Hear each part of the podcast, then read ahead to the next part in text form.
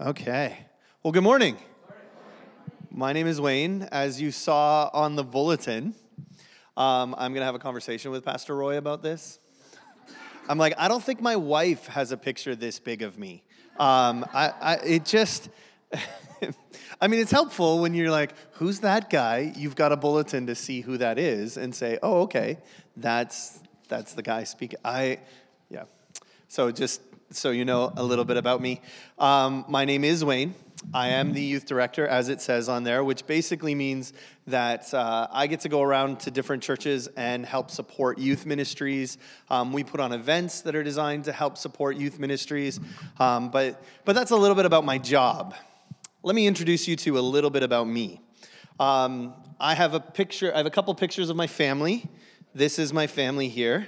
They couldn't be here today. My wife is in an incredibly weird season where she just got a junior high pastoring job.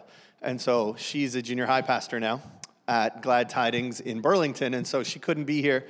But that's, uh, if you look on your, I'm going to get turned around here. If you look on your left, my right, you'll see that's the three of us. It's my daughter, Melody. She is 10 years old. She'll be turning 11 in June. She loves uh, emojis, slime, she loves cats and reading. Those are her, her biggest favorite things. And a number of years ago, I was speaking at a youth rally in Woodstock. And I was like talking about how much I love my family, and I was going on about how great my daughter was. And I think she was about six or seven at the time. And I was like, man, I love Melody. She's the best ever.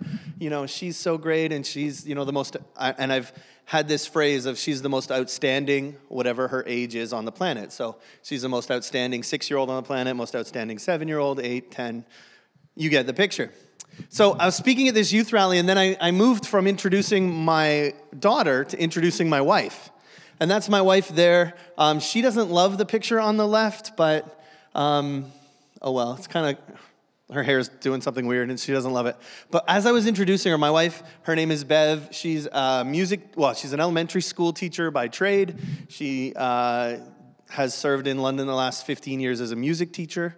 Um, and then we just recently moved, and so she's not teaching and she's interim junior high pastoring at our church. And uh, that's her over in the other one. She likes the middle picture much more. I was introducing, and I had said how old my daughter was. And then, yeah, you're already laughing because you're like, you don't say how old your wife is. And so I, I started the sentence, and that's my, you know, amazing. And I was right to the point of her age, and I was like, I can't say it. I'm, I'm smart enough to know that you don't say your wife's age. And so then I was like, well, if I say something that's like flattering, like a flattering age instead of her real age, I'll get I'll get bonus points. Instead of like I can turn this moment around for good. And instead of saying her real age, say a flattering age. The problem was sometimes I think really good on my feet and sometimes I don't. And in that moment I was like, what's a flattering age? What's a flattering age? What's a flattering age? And I was 18. That is what I said. I had just talked about my six year old daughter and then introduced my wife and said she was 18. That was not a good experience for me. They all had this look of like, what? And I was like, oh no. And you know, when you're like trying to, uh, like keep a conversation going and you're like, I'm not actually trying to completely lose all credibility right now. I need you to know, I need you to know my wife is not 12 when we had our daughter. Um, that, that is not, not us at all. Um, and so she, uh, but yeah, that's our family. And then on the very, very, your right, uh, the top is Bella and the bottom is Caramel. These are our cats. Uh, my daughter loves cats, my wife loves cats, and I love cats. And you're all like, what? I love cats. It's okay. They're normal. They're awesome. I typically have scratches on my hands because I love my cats. Um, and so, a little bit about me that's kind of my, my family. We currently live in Stoney Creek, Ontario. Um, but before I took this job, I was a youth pastor in London, Ontario. And while I was there, that's where I met your pastor, Pastor Roy. I, I, met Pastor Justin as well at a different time, but Pastor Roy is the one who invited me, so I'm going to talk about him a little bit. Um, Pastor Roy and I, uh, we go back a few years, and he and I did this crazy thing where we went to serve some churches up north. And so they did this like training day for youth leaders in Northern Ontario. And so I got to spend like, like I think it was about 15 hours driving with Pastor Roy on multiple occasions, just like really long van drives where we got to talk about absolutely everything. And I have to tell you, I absolutely love Pastor Roy. Um, he and I have, have, we're not like close, like we're spending Christmas together, but we're close in that there are very few people in ministry that I, that I trust like I do Pastor Roy. As he was, um, as he was meeting with board and going through the entire process to come here. You know i was praying with him and i was in the in a season of transition as well. And we kind of got to walk that separately but together. Like the day that he came and spoke and preached the call i was praying for him because it was the day i was telling my boss that i was le- like it was like right around the same time and we got to walk that journey together a little bit and i'm so so proud. As a matter of fact i've actually been here before. None of you were here but I came and I visited Pastor Roy once here in this church. And I was like, right after he got here, might have been about a month after he got here. And I was like, hey, I was driving because part of my new role, I drive all over the province. And I was like, I'm going to stop in in Arthur. And so I came and, you know, he gave me a tour and I saw the facilities, I saw everything. And, and it was so great to just be able to to visit him and to see. And then when he invited me to come, I was so excited because I was like, I'm going to spend the morning with Pastor Roy. This is great. And we'll come and we'll hang out and this will be great. And then he's not here. And so uh, you can shame him for me.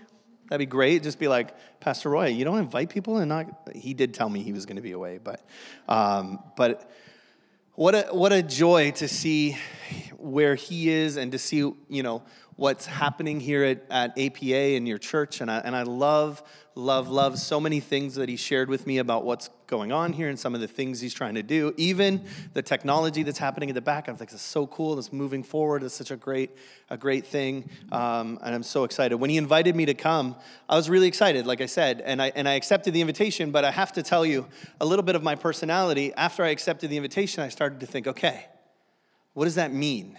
So I'm going to come and I'm going to speak, but but I I don't like personally pre- personal preference. No, this is not against you.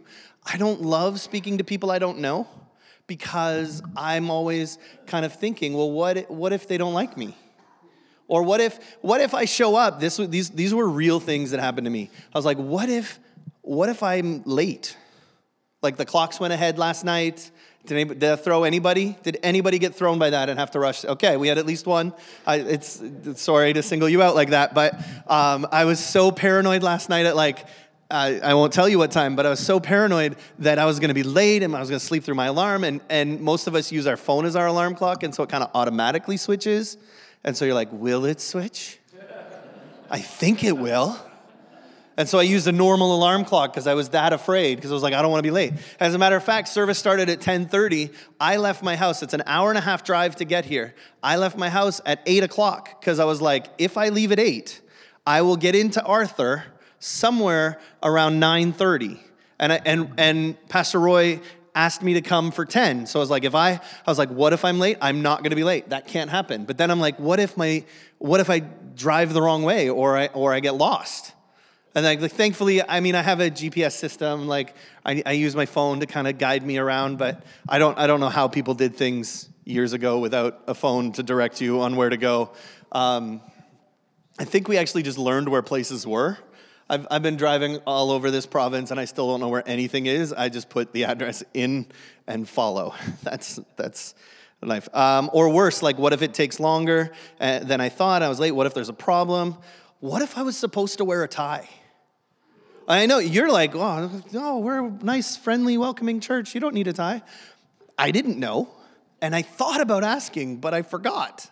And so I was like, ooh. And I actually considered changing my outfit to be something that could go with a tie and could not go with a tie, depending on if I showed up and everybody was in ties, then I could run to my car and put a tie on. But I looked on your website and Pastor, there's a picture of Pastor Roy there and he's not wearing a tie. So I was like, okay, I'm good.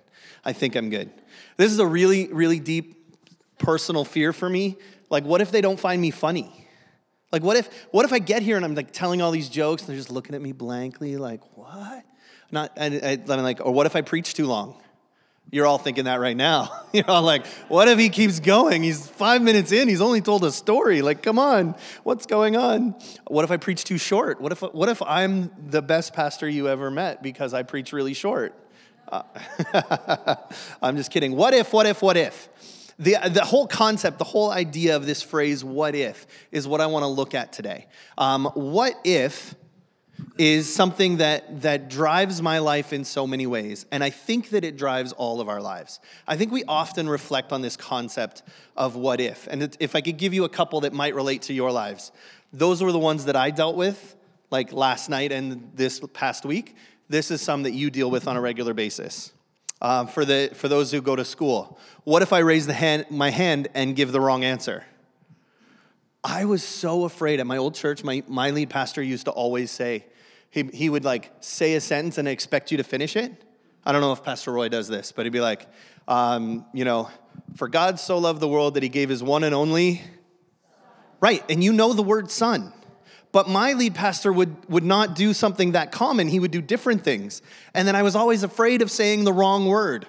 And I'd be like, what if I say the wrong? And so I would not answer. I would just calmly lean to my wife and say, son. And she'd be like, why don't you say something? And I say, because I might be wrong. What if? Um, none of you have this problem, and, and, and, and I want to tell you that this is gone, but like, what if the mortgage payment comes out before the check is deposited? Know, you're like, that's a real like life. Maybe it's not that. Maybe it's something different. Um, what if your favorite sports team loses to that other person's favorite sports team, and you have to hear about it for a week? Yeah, that's a real one. Especially, listen, I'm an Ottawa Senators fan. Like we lose to everybody, and so I I just get it constantly. Um, what if what if my parents find out about that secret? Um, what if he or she realizes that I lied to them? You know, most of our lives are filled with wondering what if. And so, what I want you to do for just a moment, I want you to turn to somebody beside you and I want you to answer this question. Just, I'm gonna give you like a minute to talk, and it's gonna be this question. It's gonna come up on the screen right here. Jonathan's doing a great job. It's what if, what if you had tomorrow off? No school, no work, no chores, no bills. What would you do? Who would you see? And when would you wake up? Just take 60 seconds, talk to your neighbor about what you would do tomorrow if you didn't have to go to work, if you didn't have to go to school. What would you do? What time would you wake up?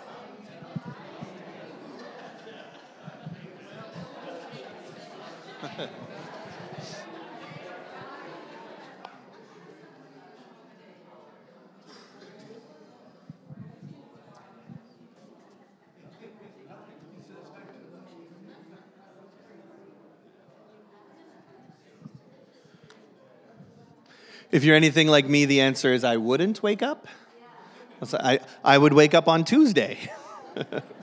that would be a wonderful option.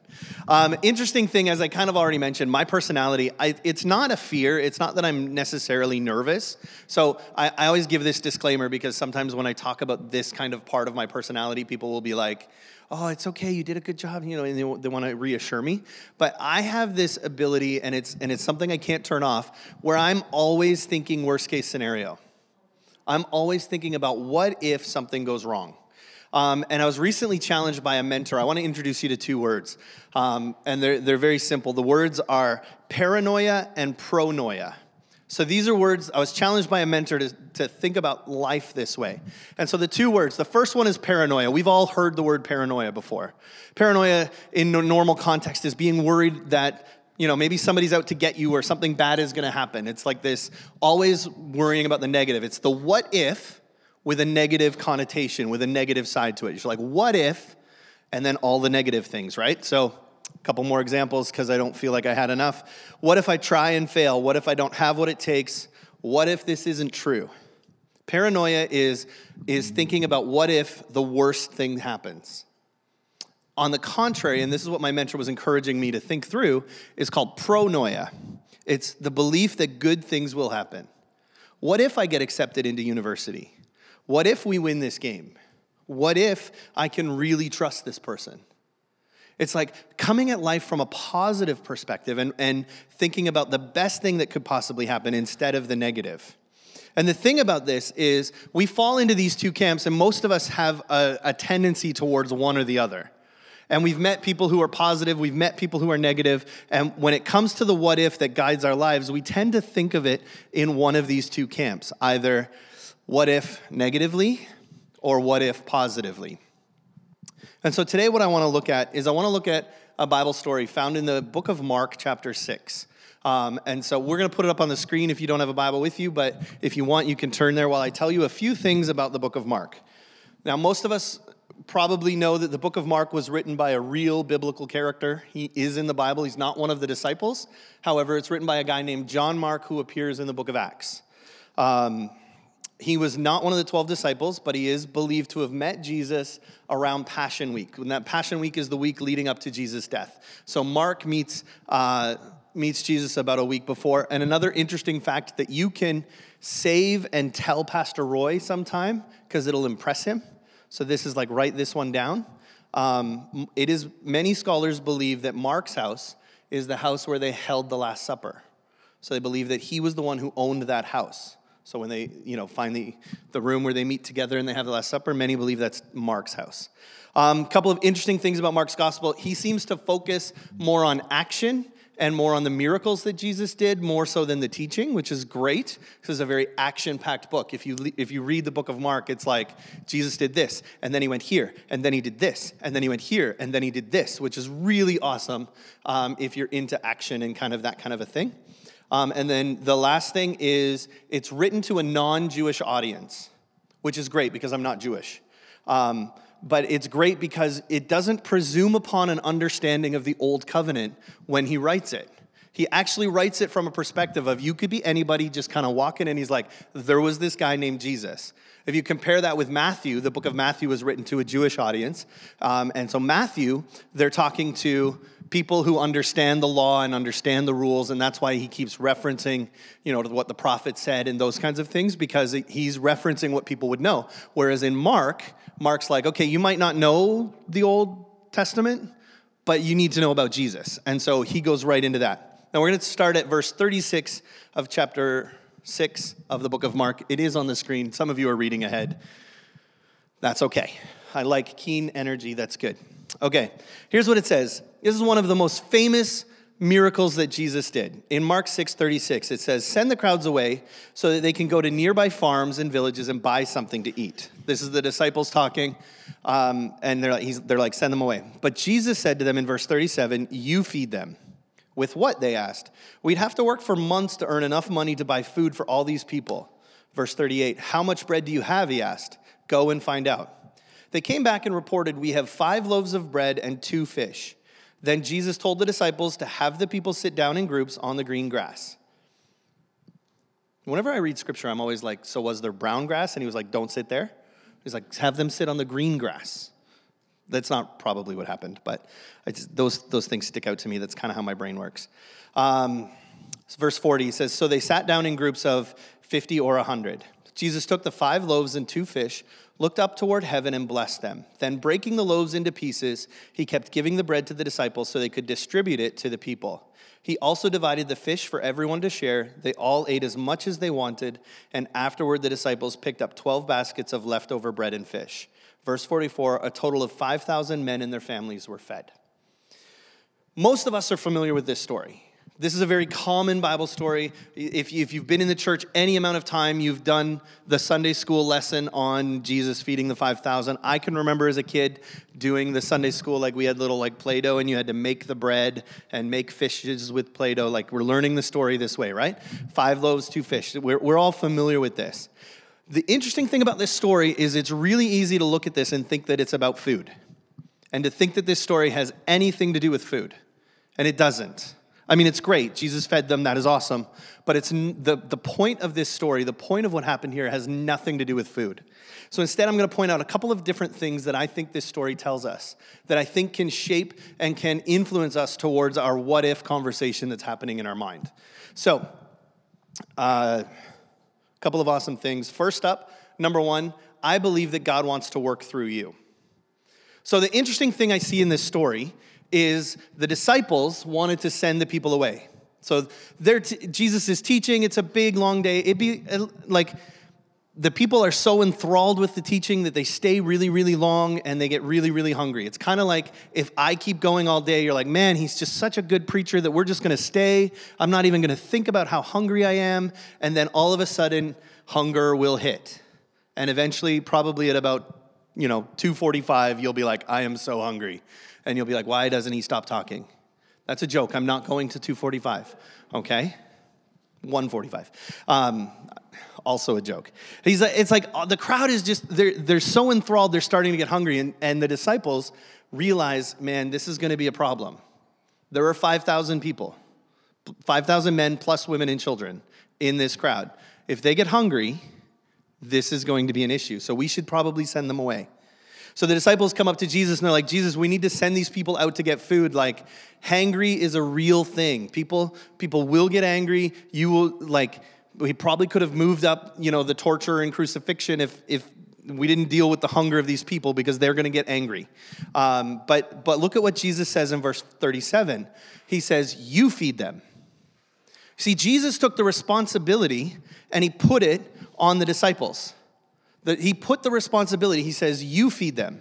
Now, we know, we've read this story, we saw what happened. We know the disciples didn't perform a miracle here. But Jesus performs a miracle through the disciples. And so look at it. He says, You feed them. In this story, Jesus is the one who does it, but he chooses to work through the disciples. They're the ones who take control of the situation. They're the ones who, who get everybody to sit down. They're the ones who go around and ask for food. Hey, do you have any food? They're the ones who then distribute the food, and then they're the ones who collect the food. The disciples had a very active role in this miracle. Jesus is like, I want to work with people. I want to work with you. I want to teach you. I want to, I want to work through you. In, in older language, we would say he wants to use us for his kingdom, for his glory. He's like, I'm going to give you. Jesus holds the bread and fish up and blesses it and then starts tearing it apart. But he starts passing it to the disciples to distribute.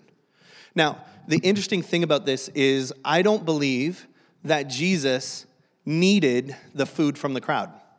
Actually, there's a biblical precedent. There's a, there's a story in the Bible where Jesus feeds actually millions of people without anybody giving him an offering. Jesus, uh, like, Jesus could have made chicken wings rain down from heaven. He could have had, I was like trying to think, like, if I'm God, I would be incredibly creative in this moment. I was like, here's an opportunity to feed 5,000 people. I, you know, hey, I'm just thinking, like literally, a like thunderstorm of chicken wings with a little bit of ranch dressing rain. Like, put it together, and then all of a sudden it's good. Or maybe like a plant grows up and like a cheeseburger is on it. Like, th- there are possibilities here. Anybody see, you know, cloudy with a chance of meatballs? Like, this is kind of the moment for God to do that kind of a miracle. And in the, and in the Old Testament, he actually does, not that miracle, but he does provide food from nothing. So he doesn't need the disciples.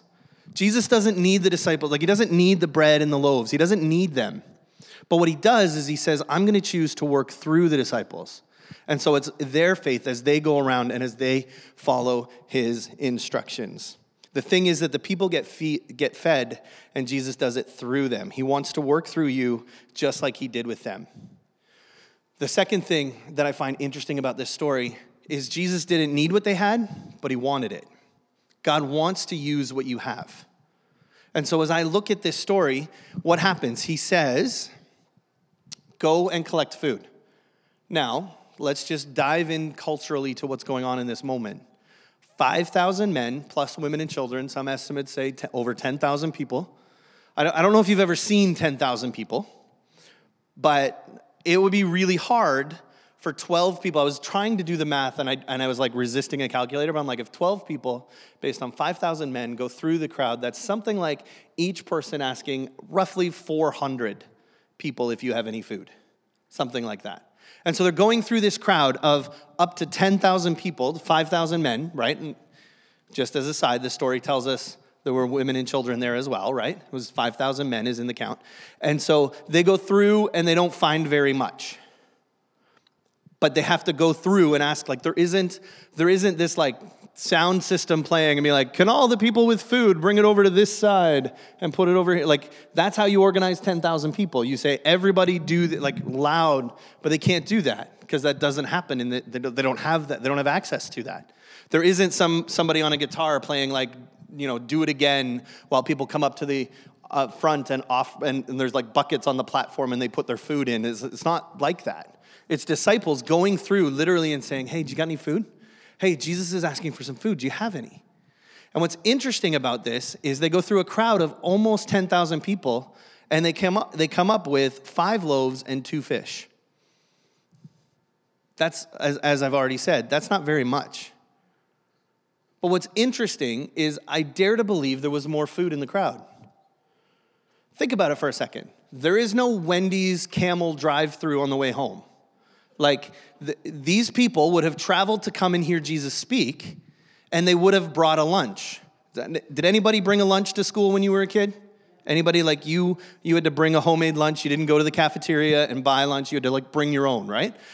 Anybody send their kids with lunch? My parents used to send us with peanut butter sandwiches because back then, I am that old, that you could bring peanut butter to school. And so I had a peanut butter sandwich from birth until high school graduation. It was everyday peanut butter sandwich. Occasionally, occasionally, uh, it, it, would I would get blessed, and we would have a thing, and only the uh, experienced people in the room would know what this is: mock chicken. Anybody know what mock chicken is?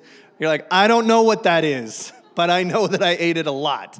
Um, and they're like, not even real meat. We just have mock meat. That's not good. That's not a good thing. But at the time, the, hey, that was that was an upgrade from my PB sandwiches. Um, and what's interesting about this is they all would have had snacks. They all would have brought it. But I can imagine as the disciples are working their way through the crowd and they're asking, people are thinking, yeah, but if I give it to you, I won't have any. Like, if I give you what I have, then I'm not gonna have food for later. Yeah, we'll share, but we're not, we're not gonna find in, in 5,000 people, if everybody gives you a loaf, I'm not, I'm not coming out ahead, right? If everybody, if everybody has one, there's, well, that guy said he didn't have any, so that means mine's gonna have to go and be split, and I'm gonna get less than I had gotten before. That's the mentality and the mindset. You, there's, there's, it's not just, oh, we actually don't have food. I think there's a I think there's an element of people resisting and not wanting to give what they have. But Jesus is actually asking, saying, What do you got? Give it to me. Because I can do something great. And we know the end of the story. We know that Jesus takes it and he does this great miracle, and they end up with more left than what they started with, but they don't know that. And what's interesting is that God wants what we have. And now, if I can just back us back up to the, the paranoia pronoia concept, too often I think God is asking for what we have, and we say, Yeah, but God, I only have a little bit. And we have this negative concept of what if, what if I run out? And so rather than saying, Yes, God, I'll give you everything I have, I'll surrender whatever I am, here, here's my lunch. You know, in different versions of the story, it says that it was one boy who had, uh, who had a lunch and he gave it. And, and we're too afraid of not having enough for ourselves that we're not willing to give what little bit we have. But I think if we can actually grasp the concept that God, first of all, that He wants to work with us, He wants to work through us, and then when He wants to work through us, He will work with whatever we can give Him. And it, it, does He need it? No. But there's something about the act of surrender. And so, my question for you, my question for me, my question for us is what if we actually surrendered everything to God? What if we actually gave Him what, what we had, whatever little things we have?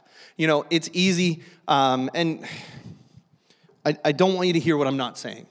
It's easy to look at, at, at you know, if, if I was talking to a youth group, I would be like, it's easy to look at Instagram and all of the things that you see people in their lives. And for you, it's easy to look at, you know, other people's pictures of all of their great vacations and all of the great things they do and to begin to think, well, our lives aren't like theirs. It's easy to, to mess this up and not, and not think we're as good as anybody else.